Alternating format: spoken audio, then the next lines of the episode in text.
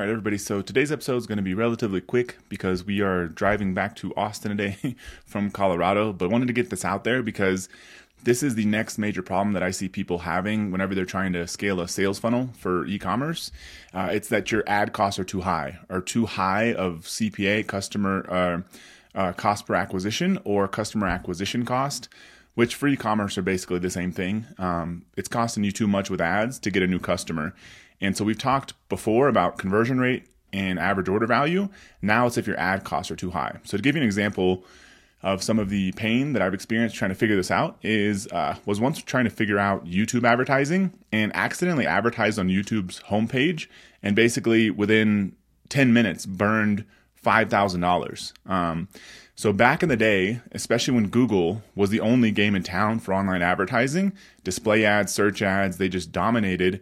Uh, they basically would do anything possible to take your money. But then Facebook came along, and so now, like most places, uh, whenever there's competition, it's typically better for the customers because now they actually have to compete to provide better services. And so the same thing happened with the ad platforms. Facebook said, okay, if we want to beat Google, then we have to actually do better for our customers, which on the ad side is the actual advertisers.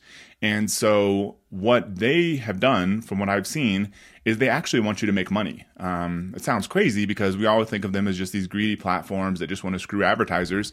Not really the case. Uh, they realize that if they help you make money, achieve your business goals, as long as it's within their policies, you're not ripping customers off or advertising terrible products or anything like that, or over promising and under delivering, as long as you're treating their people well, then they want you to achieve your goals because they realize that if you do that, you're going to spend more money with them. So that's how, I mean, we basically scaled up from zero to $700,000 a month in ad spend on Facebook.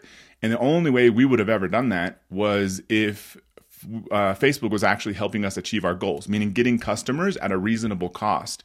If we weren't, then we don't have the ability to just burn $700,000 a month. Um, so they helped us achieve our goals. We kept spending more money. We both win.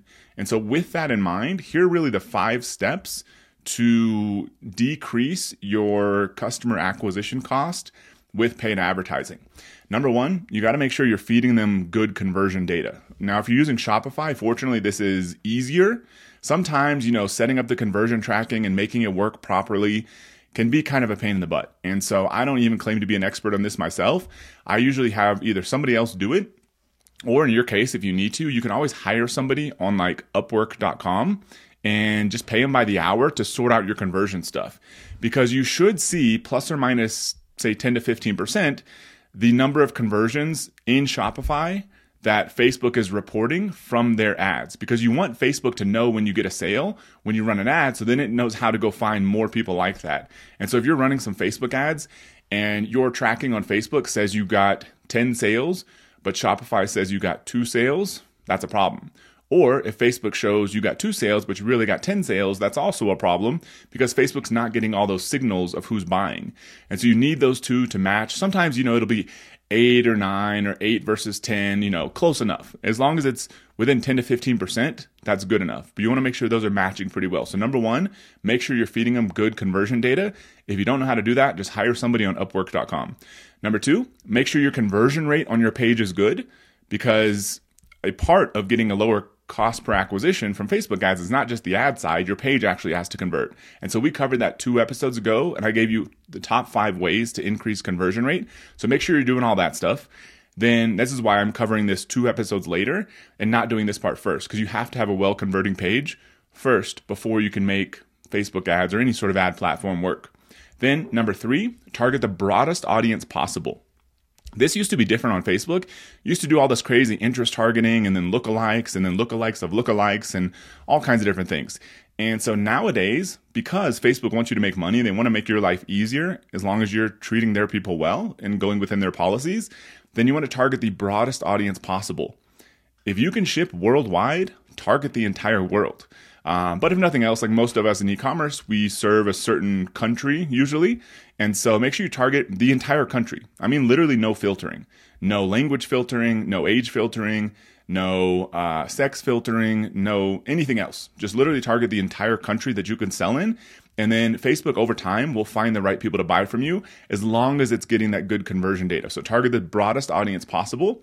Number four, make sure you have good creative. Now, this is easy to say, and I would say in the past was hard to do, but I don't think it's hard to do now because there's something called the Facebook ad library. If you just Google that, Facebook ad library, and then start typing in different businesses, especially if you know some of your competitors or people you know that are doing well advertising, just type their brands in there and you'll probably find their Facebook page. If you can find their Facebook page, because that's where they run ads to, click on those and see what ads they're running.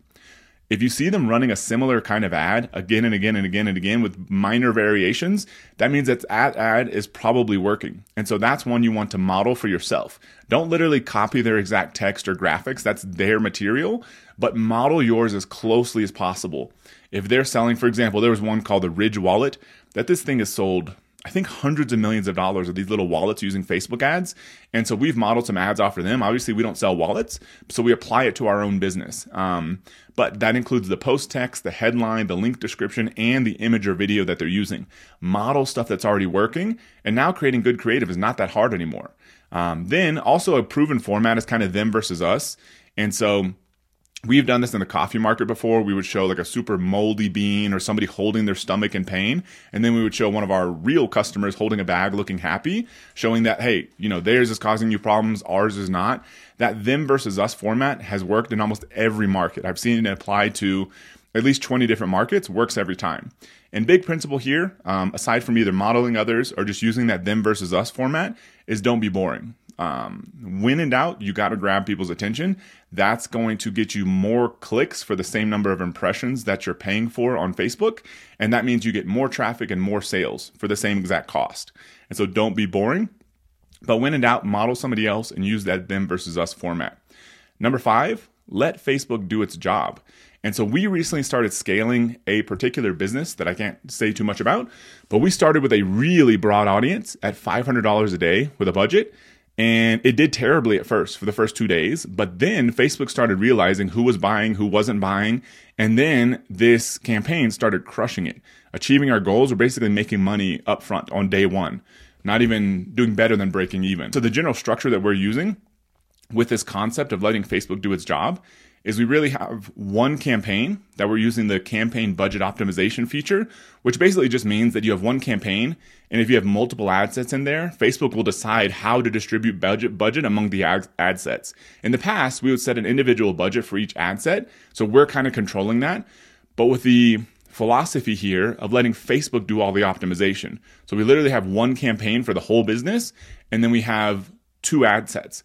One, to get new customers, so that audience of really broad, and two, to retarget people that have visited our websites or have seen the ads. And so that's kind of as you as you can imagine, it's going to be a little bit different messaging once somebody's already seen the ad once and they've already visited your website. So you have to use kind of a different messaging. So we have one what I would call prospecting campaign, which is a super broad audience, and then a set or that's an ad set, and the second ad set within that one campaign, which is to retarget people that have already engaged with us. That's it. One campaign, two ad sets. Per each ad set, we have about five ads. And then once again, we just let Facebook do its thing. We feed it five ads and it'll figure out which one is going to get you the lowest cost per conversion, assuming you're doing that first thing we talked about, which is giving it good conversion data. So I know this is a, quite a bit to cover in just a few minutes, but this is the process to reduce your cost per acquisition, especially with paid advertising. And I've talked a lot about Facebook ads. This really applies to almost any ad, ad platform now including TikTok. Facebook is kind of wrapped in with Instagram. So you'll have more than enough ways to get customers if you do this literally only on Facebook, Instagram, and TikTok. Also, kind of applies to Google, though the machine is slightly different. Uh, but this is how the advertising works now. So you got to do the first couple things we talked about: increase conversion rate, which was two episodes episodes ago; increase average order value, which was the last episode; and now apply these things to reduce your cost per acquisition, and you will be well on your way to crushing it with paid ads.